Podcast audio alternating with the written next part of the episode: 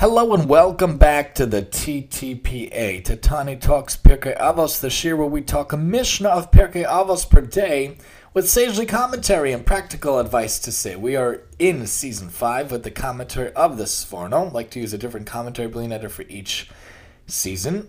And we have the notes of Rabbi Pelcovitz. We are looking at Perek Bet Mishnah Yud, looking at chapter 2, paragraph 10. We are talking Rabbi Yochanan ben Zakkai, the fascinating figure. We talked a lot about him yesterday. And now he goes on and talks to his five primary disciples. And the commentary focuses on this Mishnah, even though it's attached in this edition of Pirkei Avos to the previous Mishnah.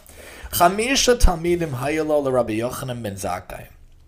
Rabbi Yochanan had five primary disciples. The key word being primary. You think the great Rabbi Yochanan only had five?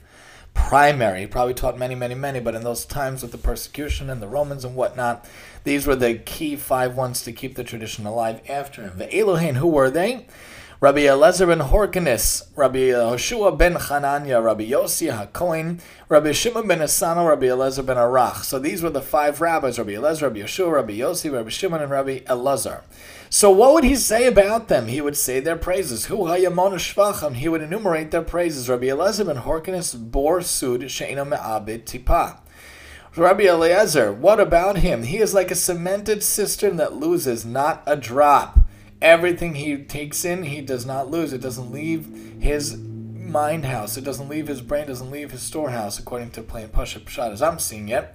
Rabbi Yeshua ben Chananya, Ashrei Yaladato, praiseworthy is she who bore him. He's such a great son, such a great child, such nachas given from him. Praiseworthy is the one that gave birth to him. Rabbi Yossi Cohen Chassid, one word, he's a scrupulously pious person. We know that's someone that goes lifnei mishur din, that goes above and beyond what the law asks for, not just the primary din, the primary halacha, but goes above and beyond what is fundamentally called for. That's like someone who, you know, you're supposed to give 10% to tzedakah, but he wants to give 15% of his assets to tzedakah, or up to 20%. That's a chassid, a scrupulously pious person. Rabbi Shimon ben Esano Yorei This is someone who fears sin. And you might say that's such a wonderful compliment. But yes, the Gemara talks about if people were only as scared of Hashem as they were of common man, that's why the difference between a robber and a thief, someone who does it at nighttime is scared of a, of no man is scared of man, so he does it at nighttime. But someone who's, who who does it in the daylight is not scared of man. Really, there's a difference, but the person who really, if you really had fearful of sin, if you really were scared of Hashem as you were of man, you would do nothing against Hashem. Obviously, we all have to work on our own traits and our minos and our bad drives and whatnot, day by day as much as we can. But in general, that's the phraseology here, and the Talmud points out elsewhere. You know, be halavai your fear for Hashem, and that's not even the highest level. Love of Hashem is higher than fear of Hashem. Don't fear sin. Love Hashem. If you love someone, you don't want to hurt them. If you fear someone, it's not the same relationship as if you love someone. So fear sin, halavai, it should be that we all have the real fear and the real love of Hashem. Rabbi Elazar ben Arach, kamayan hamiskaber. Rabbi Elazar ben Arach is like a spring flowing stronger and stronger. Sometimes over time we get weaker and weaker, but here Rabbi Elazar's talked about getting stronger and stronger. And these are some traits that we should have for ourselves, that we don't lose anything we learn like a cemented cistern, like Rabbi Elazar, that it should be that we have nachas, give nachas to our parents and our families, that, that we should be praiseworthy as she who bore him, as Rabbi Yeshua had. Rabbi Yossi, it's like we should be a scrupulously pious person. We should all be chasidim, like Rabbi Yossi was. According to Rabbi Yochanan and Rabbi Shimon, we should be someone who actually fears sin, fears fully fears sin of Hashem and fully loves Hashem, and we should also be like someone that always grows stronger and stronger every single day. Sforno points out if you have studied more Torah than your peers, do not attribute this to a greater effort on your part and a lesser effort on their part. For if your innate aptitudes and theirs are unequal, this, parity, this disparity may occur, even if both your efforts are equal. Therefore, attribute it to the fact that you were created with a greater propensity for Torah study than were your companions. To prove this point, Rabbi Yochanan enumerates the praises of his greatest disciples, greatest disciples, not only disciples.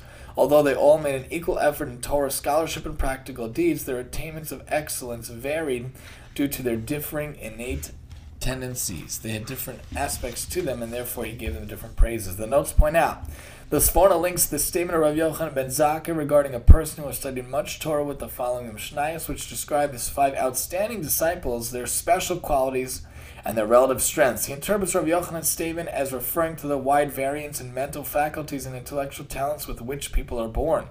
These differing natural inclinations are the reason why one Torah scholar gains superiority over others rather than the amount of effort each dedicated to his studies. To prove this theory, he cites the diverse qualities of his pupils, each of whom excelled in a different area. One was blessed with a prodigious memory, another with a tendency to piety, and another was inclined to dialectics.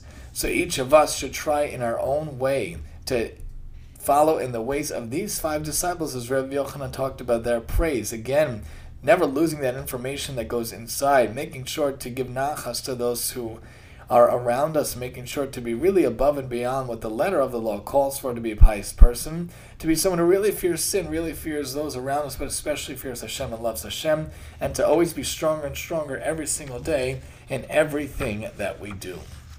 Join us next time as we talk about a scale of the sages versus a certain sage here on the TTPA. And I'm your host, Tani.